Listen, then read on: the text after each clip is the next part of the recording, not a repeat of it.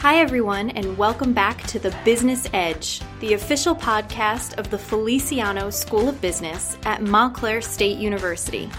I'm your host, Erin Blake. In this episode, we'll discuss financial stability by taking a look at the past and predicting the future. In just a few moments, you'll hear from Lewis Alexander, U.S. Chief Economist and Head of Fixed Income Research in the Americas for Nomura Securities International. Mr. Alexander will address the 2008 financial crisis and conclude by answering the question Will the next recession be as big as prior recessions? Let's get started. Thanks very much. Uh, it's a pleasure to be here. Um, so, um, I'm going to um, talk about the financial crisis. Um, let me explain a little bit why. So, 10 years ago, I was working at Citi, and I was asked by Tim Geithner, who had just been nominated to be the Secretary of the Treasury, to come down to Washington to work on the crisis. Um, I had gotten to know Tim earlier in my career when we had both been working in Washington during the period of the Asian financial crisis. I had been at the Fed, he had been at Treasury, and so we'd sort of known each other for a, for a long time. But I basically split my career between the policy world and Wall Street. Now, for me, that's been a great thing. I've really enjoyed having that kind of career. Um, I actually think it's been good for the country to have people that kind of make that change. Not everyone would agree with that, uh, but I would argue very strongly that's the case. I would actually encourage um, people who are early in their career to think about careers that span both the public sector and the private sector. I'm happy to talk about that more later. I'm going to kind of come back to that, but that's been a very important part for me of how my career has gone. Uh, and I think there are, there are benefits both for the individuals involved uh, and for the country more broadly, but I'd be happy to talk about that more. Now, when I went down to work uh, at Treasury in 2009, um, frankly, the first six months I was there was the hardest I've ever worked. Um, that was an important time uh, trying to deal with a financial crisis. My last six, my last six months at Treasury, I spent helping to set up this thing called the Office of Financial Research, which was something that was created under Dodd Frank. It was a sort of a research organization that was designed to sort of think about financial stability. After I left Treasury and joined Nomura, I was actually asked to chair an advisory committee for OFR, which I did up until last summer. It's a long way of saying I basically spent a good chunk of the last um, 10 years thinking about the crisis and financial stability. And this is kind of an opportunity for me, frankly, to pull together some of my thoughts, but that's kind of what I'm going to talk about. Now, the natural first question for you guys to ask is why should you care? Um, there's actually a good reason for that. Um, this is a simple chart that just has, this is the unemployment rate. So I'm going to use this screen if others can see it. Um, red line's the unemployment rate. Black line's a measure of so-called NAIRU, the full employment level. I'm showing you this back to 1960. The other thing on this chart is the gray bars here are recessions. The pink bars are periods when the unemployment rate is actually below NAIRU. Now, you can see that we have recessions every now and again. Those recessions tend to be preceded by periods when the unemployment rate goes below the full employment level. If you look at where we are now, we're sort of into that pink zone. The single most important question I get asked by investors right now is when is the recession coming and how bad is it going to be? Well, if you look at the last three recessions, we had a relatively mild one in 1991, we had another relatively mild one in 2001, and then we had this really bad one in 2008 through 2009. Not only did the unemployment rate get all the way up to 10%, it took a really long time to come back down. This was a very bad cycle, really the worst since we've had since the Great Depression. So if we're about to have a recession, and I, am not saying it's coming tomorrow, but given where we are here, you need to be thinking about that. It is important to ask yourself the question, what is that recession going to be like? Is it going to be like one of these relatively mild ones? or is it going to be something like this? Understanding the financial crisis is part of understanding what's coming. So I'm going to talk about the stuff I've been thinking about for the last 10 years, but I would argue it is very relevant for you all as you think about what's going to happen going forward. So that's the kind of motivation. Now, I want to try very quickly to talk about five things. Um, first thing is I want to talk about the prelude to the crisis and basically how it played out. A kind of a very quick version of what was the crisis. I then want to talk a little bit about a sort of stylized conceptual framework for a financial crisis to give you a bit of a framework for how to think about what happened. Thirdly, I want to talk about what caused the crisis. So there are different explanations for sort of what got us into it. I then want to talk a little bit about what's been done since. So there was a crisis, there was a response. What have we actually done?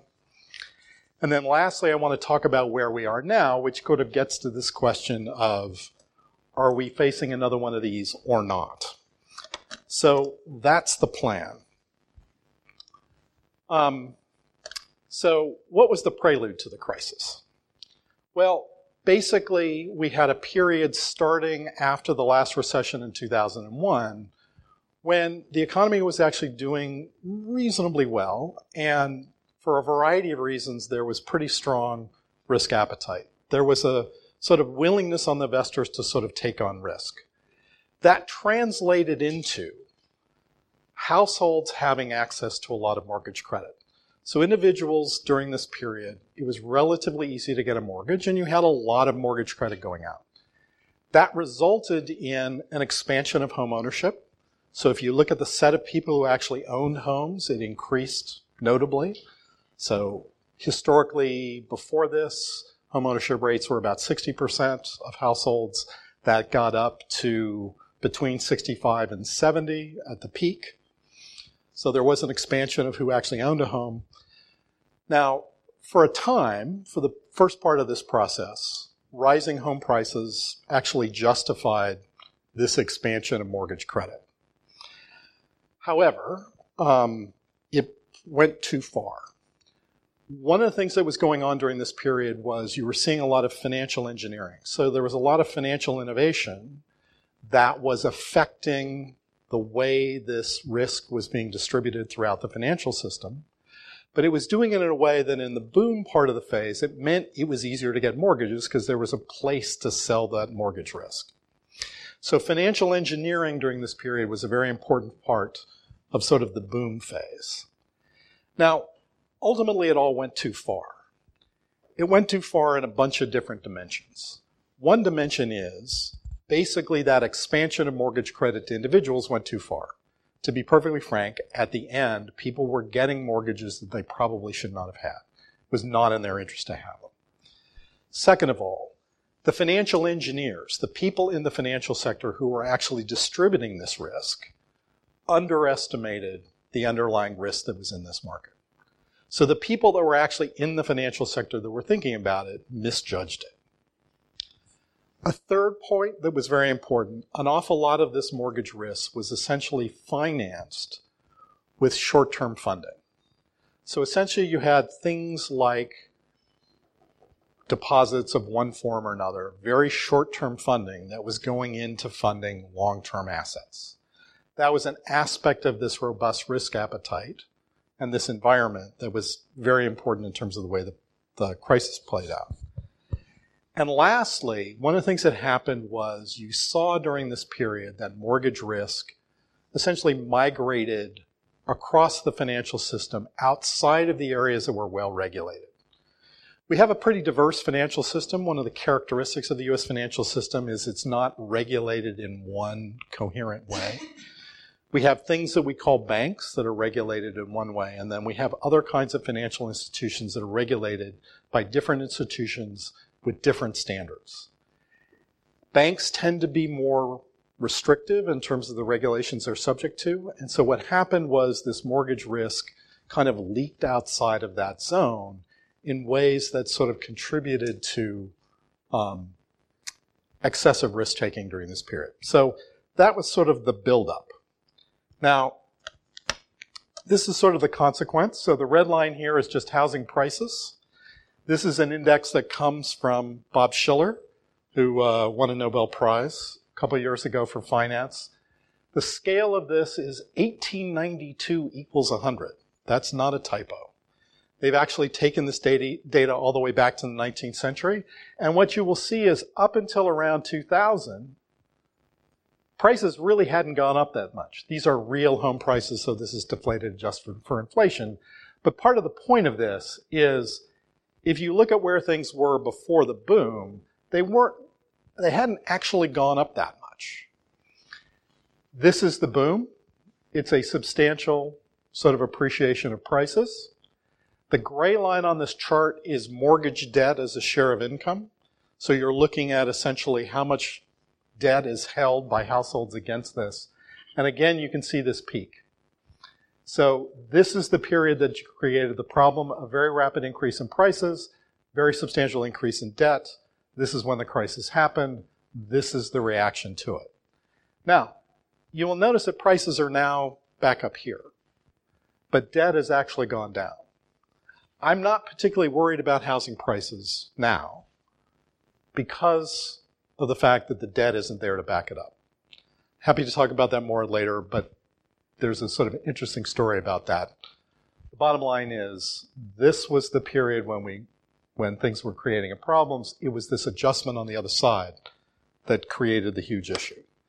So how did the crisis actually play out? Crisis basically played out starting in 2007, running through the middle of 2009. And are, there are really sort of three different phases. The first phase is when prices actually started to fall. So the housing market, broadly defined, peaked in 2006. By early 2007, it was clear that there were problems emerging, and you started to see losses on these mortgage backed securities build up. So the first half of 2007 was a period when people were coming to recognize that there was a problem. Didn't quite know how big it was, but that was the first phase. Up until about the middle of 2007, it wasn't really creating huge problems.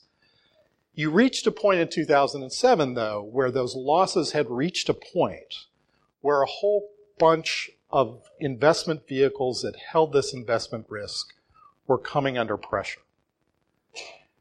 There were a lot of different ones. One of the most prominent ones were things that were called structured investment vehicles that were set up by banks to hold this mortgage risk. You essentially had long term mortgage backed securities on the asset side. On the liability side, you had very short term funding, a lot of it through the commercial paper market. That was an inherently kind of unstable way to fund these things.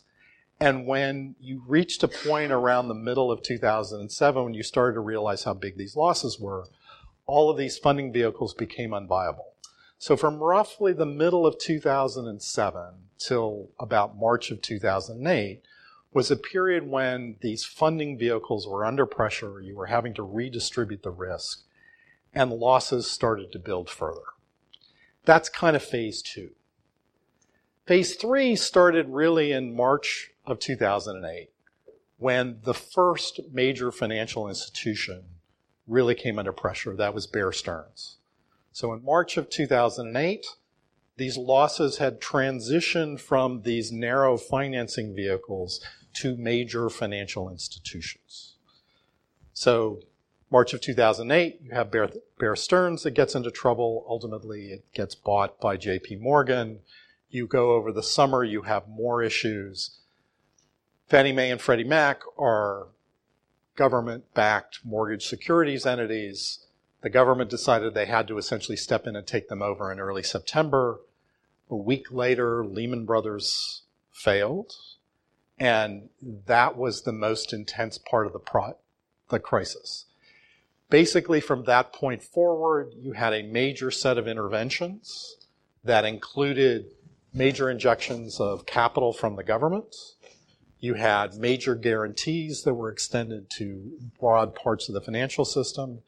You had the Federal Reserve providing liquidity in all sorts of ways, um, unprecedented ways, I might add.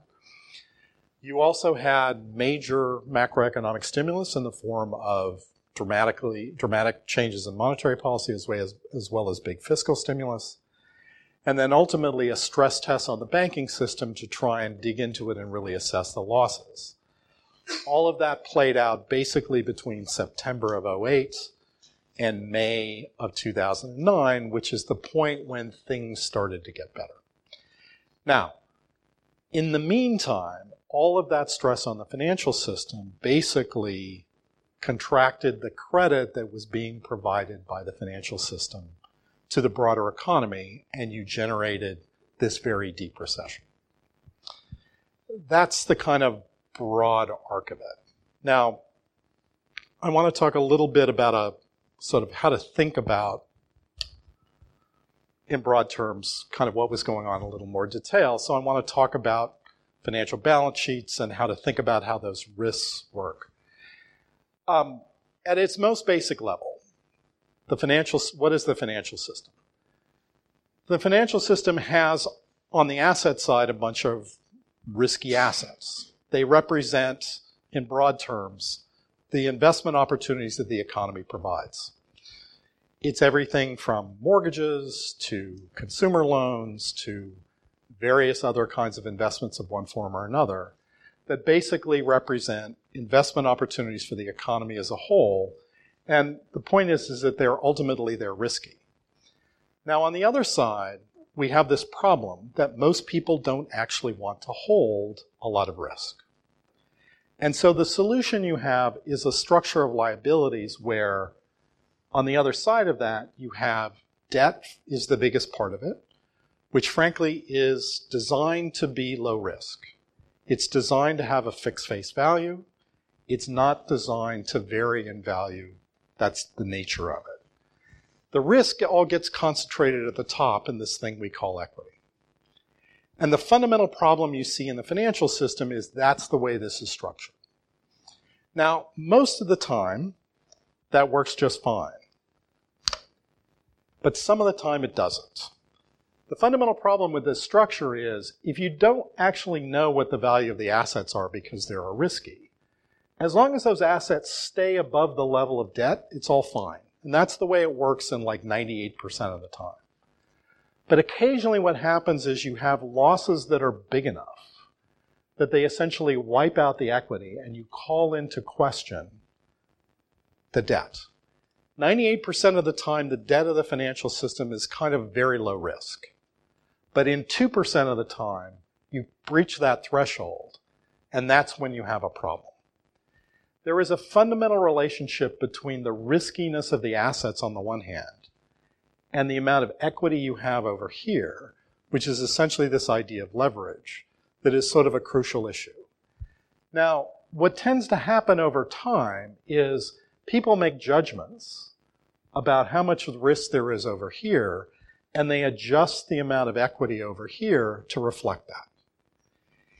If you make, if you miss that judgment, if you assume that these assets are too safe, if there's too little risk in here, you're going to have too little equity over here. And when something goes wrong, you're going to breach this threshold. And all of a sudden, this debt gets called into question. And that's sort of a crucial aspect of a financial crisis. Now, that's the sort of concept of leverage, right? It's this question of how much of the liabilities of the structure are fixed form versus equity. Now, there's another concept which is equally important, and that's liquidity. So, to make this slightly more complicated, first of all, on the liability side, there can be different kinds of debt. There's long term debt and there's short term debt. Short term debt is the debt that you have to roll over all the time, it's the stuff that can leave. So, if you're a bank, short term debt is things like deposits. Long-term debt are things like long-term bonds that you've issued and you hold on your balance. They're, you know, a source of funding, but they're not something that can go away. The problem is the short-term debt can go away very quickly. Now, on the asset side, there are also different kinds of assets. One kind of asset that's very important is what we call liquid assets. What's the difference between a liquid asset and an illiquid asset? A liquid asset is an asset that you can sell quickly and it won't lose value. That's essentially the definition of assets. Now, imagine what happens to this institution if the short-term debt starts to go away. If they start to lose funding over here, you've got to raise the money somehow. If you've got liquid assets over here that you can sell, that'll work. But if you lose enough of your short-term deposits that you run out of your liquid assets, you're into the regular assets. Those are the assets that are not liquid. Those are the assets that if you sell them, their value will go down. If you have to start selling these assets, you start to bring in questions about are you going to breach here? In a crisis, in some ways, the first problem is also is often this liquidity problem. It's not the first instance is not the solvency problem. Frankly, this is the solvency problem. That's the one that you often hear people talk about. But in fact, it's the liquidity that can actually get you in trouble more quickly. Now, the financial system is actually a network. And a financial crisis is actually really all about contagion. There are lots of different ways of thinking about this, but here are two different representations of the financial system as a network. The one on the left here actually comes from a paper from the Bank of England. It's actually showing you direct exposures among, among major UK banks on the, on the eve of the crisis. This is a different kind of network. This is actually correlations among global equity sectors. Those are, that's a different way of thinking about the financial system as a network. But the key point I want you to take away here it is it is the interconnections between firms that really drives this and what matters. Contagion actually happens in a bunch of different ways, and there are a bunch of different concepts for contagion. The first one is direct exposure. The simple point here is that financial institutions hold claims on each other. What is a liability for one firm is an asset for another. So if I actually go back to my, bal- my sort of stylized balance sheet, the point is some of this long-term debt that is a liability for one financial institution is actually an asset for another. So one of the ways contagion happens is if you breach this for one financial institution, that's going to reduce the value of these as assets. Well, those assets are held in some other institution. And so when you start having a problem in one place, the people that actually own claims on that are going to have a problem as well. That's the first form of contagion. Now, a second form of contagion is what I call fire sales. If one institution is forced to sell assets, other institutions that hold the same assets are going to have a problem. So again, if I come back here, so imagine I have an institution that has a run on it, so it loses some short-term funding. They breach this limit and they have to start selling these assets.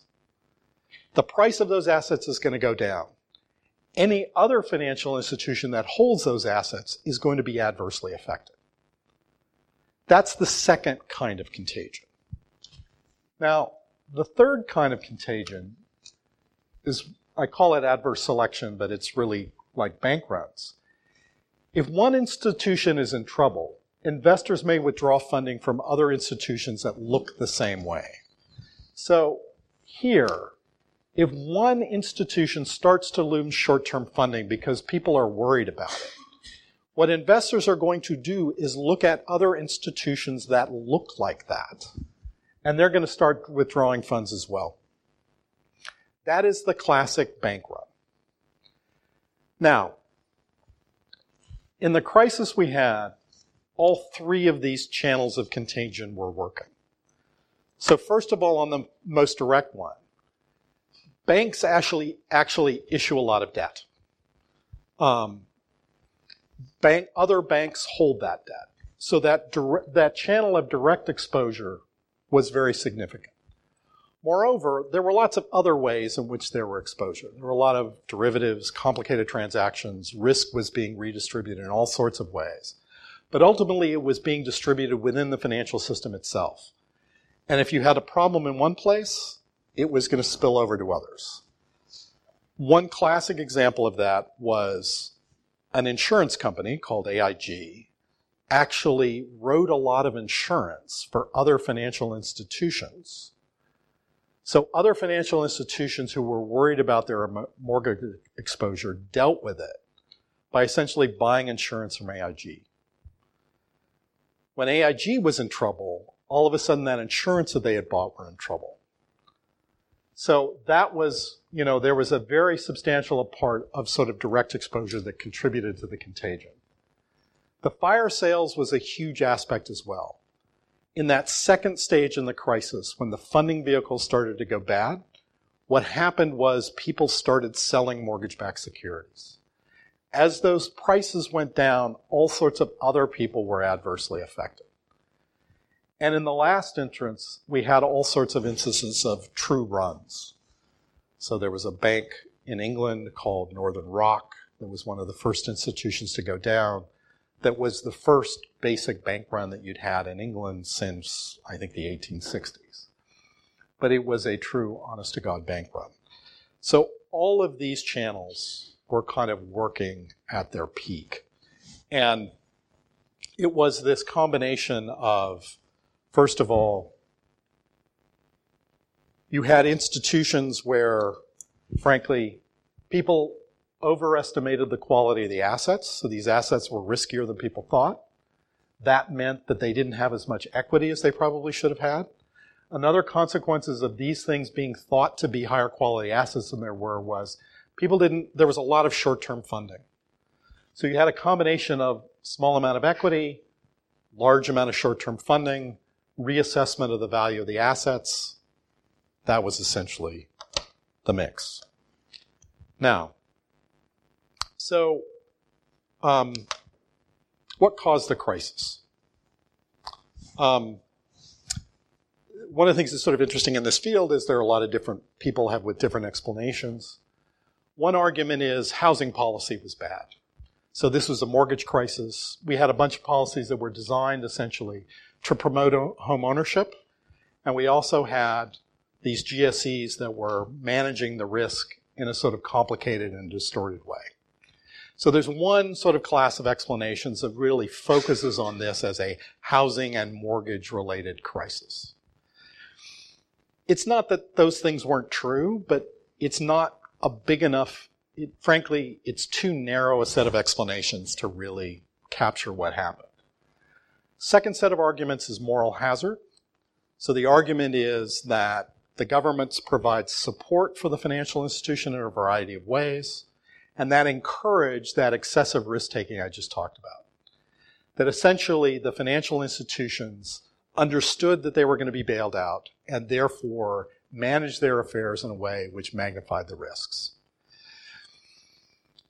No doubt there's some element of that, but I think that that misses the fact that, frankly, the major institutions just made big mistakes. Um, I, you know, when you go back and look at the decisions that were made across the financial institution, I think it's very hard to rationalize the outcomes as being something other than there was a very broad set of misjudgments. A third class of arguments is deregulation. So let me talk about that a little bit. Um, so apologize for this. This is um, U.S. financial history in one chart. Um, this comes from some work I did when I was asked to think about this stuff when I was at Treasury. Um, but what I'm showing you is literally this chart starts in 1775. The blue line on this chart is essentially a measure of the size of the financial system. It's total financial assets over GDP, so it just gives you a sense of the growth of the system. Now, the red dates on this period, on this chart, are major financial crises. You will note that before 1933, we basically had a major financial crisis about every 20 years. That was our experience before the Great Depression. Basically, following the Great Depression, We didn't have another major financial crisis until 2008. So, what happened between those two periods? Well, one of the things that happened is after the Great Depression, there were a bunch of fundamental regulatory changes that were put in place at the time of the New Deal. Those included things like deposit insurance that made the system stabler, but it also included a bunch of things that sort of restricted the financial system, like Glass-Steagall, which separated investment from commercial banking. That regulatory structure basically stayed in place until around 1980. From 1980 to 1999, you had a progressive period where a lot of that regulatory structure was unwound.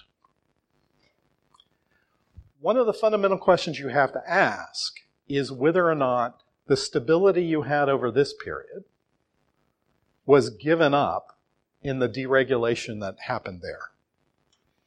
So there is an argument to be made that had we not deregulated the system here, maybe that period of stability could have continued. I don't believe it. And the reason I don't believe it is because look at what happened to the size of the system. Now, what explains this?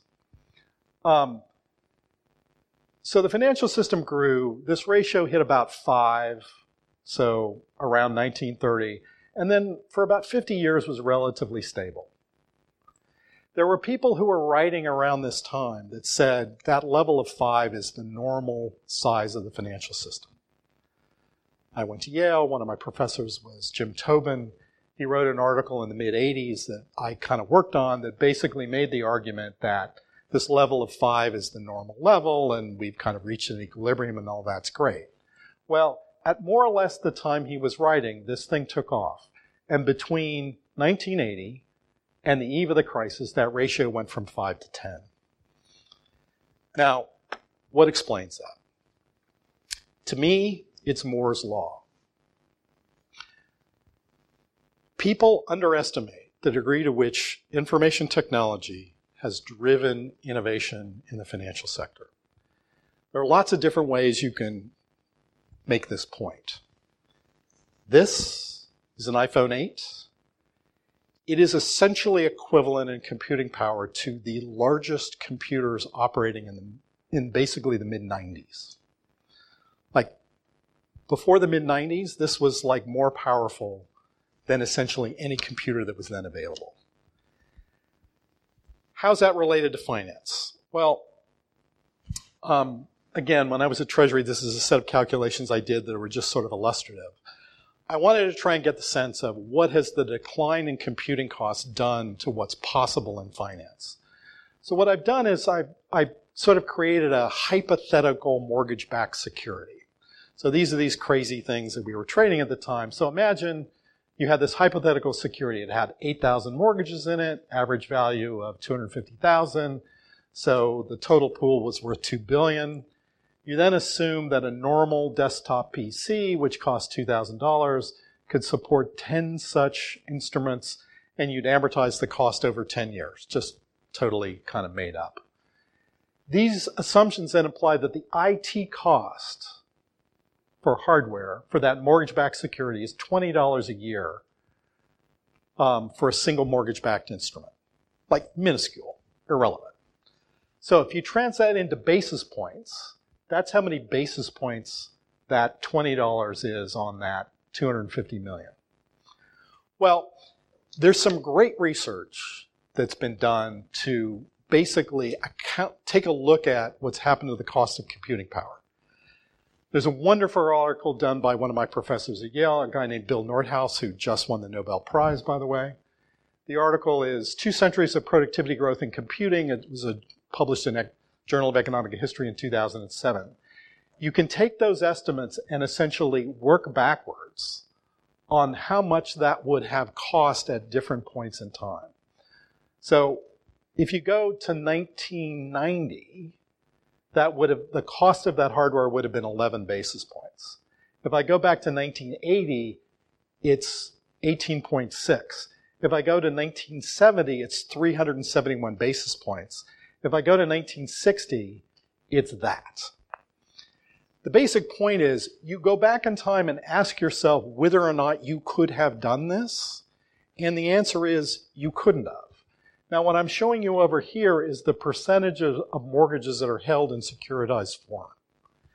And you can see we went from when that was 370 basis points, only 1.7% of mortgages were held in that complicated form. By the time you got to 1990, when it had fallen from 371 to 11, you've gotten up to 43, and by 2000 it was at 600. The story I'm telling you is advances in information technology have sort of driven the complexity. Now, how is that related to deregulation? Well, I would argue what drove the deregulation at this point was those opportunities that were being created by IT. Had you not deregulated, what would have happened? All of that activity would just have migrated outside of the area that was regulated. I talked before about part of the problem was you have banks, and then you have these other things that are less well regulated. Had you kept those regulations tightly on banks, the only thing that would have happened is that activity just would have bled out. So I would argue what got you the deregulation was effectively it was a response to what technology was doing to the, to the industry. Now, so let me come to my last explanation. Um, so, in addition to technology, another thing you have is something that's generally referred to as the Great Moderation. It's that the economy, in some sense, became more stable over time. What I'm showing you here are surprises to GDP growth. You can calculate these a bunch of different ways. I use a simple forecasting model here. And basically what I'm showing you is shocks going back to the 1950s. And you can see that around the early 80s, there was a kind of change in this distribution. Before 1980, GDP was very volatile. You kind of things went up and down a lot. But following that, the economy became more stable. Now, if I go all the way back to that balance sheet I showed you where I made the point that there's a relationship between risk and how much equity you have in the system, essentially what I'm saying is the two decades that ran up to the crisis were a period of unusual stability. And basically, I would argue the inevitable tendency to take on more risk during that uh, was part of what got us the crisis. In the spring of 2007, so during the sort of the beginnings of phase two, I was at Citi and I was asked to come give a presentation on the great moderation to a hedge fund that was run by a guy named Myron Scholes. Myron Scholes won a Nobel Prize in Finance. He was also associated with something called LTCM, which was one of the first hedge funds to blow up in 1998. So I go to his hedge fund and I start doing this presentation and I'm showing data on all of this. I'm not five minutes into it and he just stops me and said, but aren't people just going to take on more risk? To be perfectly frank, that was the most prescient thing that anybody said to me in the run up to the crisis. And in retrospect, I think that, the combination of that stability and the innovation that came with IT made the crisis almost inevitable. Now, let me quickly kind of. So, what have we done? We've done a bunch of things. The response to the crisis has been number one, higher capital requirements. We've expanded the capital requirements in a bunch of different ways. Um, they are both higher and more sophisticated. They have more dimensions, and therefore I think do a better job of capturing the risk. Second of all, we put in place liquidity requirements. Liquidity requirements are, that we have are essentially designed to match those two things I described. The, on the one hand, short-term funding versus liquid assets, and then the other is the length of funding for the other long-term assets. Third thing we've had is more intense supervision. So we, in, we supervise the big banks in a more intense way. Makes it harder for them to take risks. We now have a more flexible regulatory boundary. So one of the things we have is we have a system that allows us to expand that if we need to. Lastly, in terms of responding to too big to fail, we have tried to make it easier to resolve a major institution if it fails, so you don't have to save it just to save it. I might, uh, there's a question of how big a difference that makes, but we've done that. We've also restricted bailouts.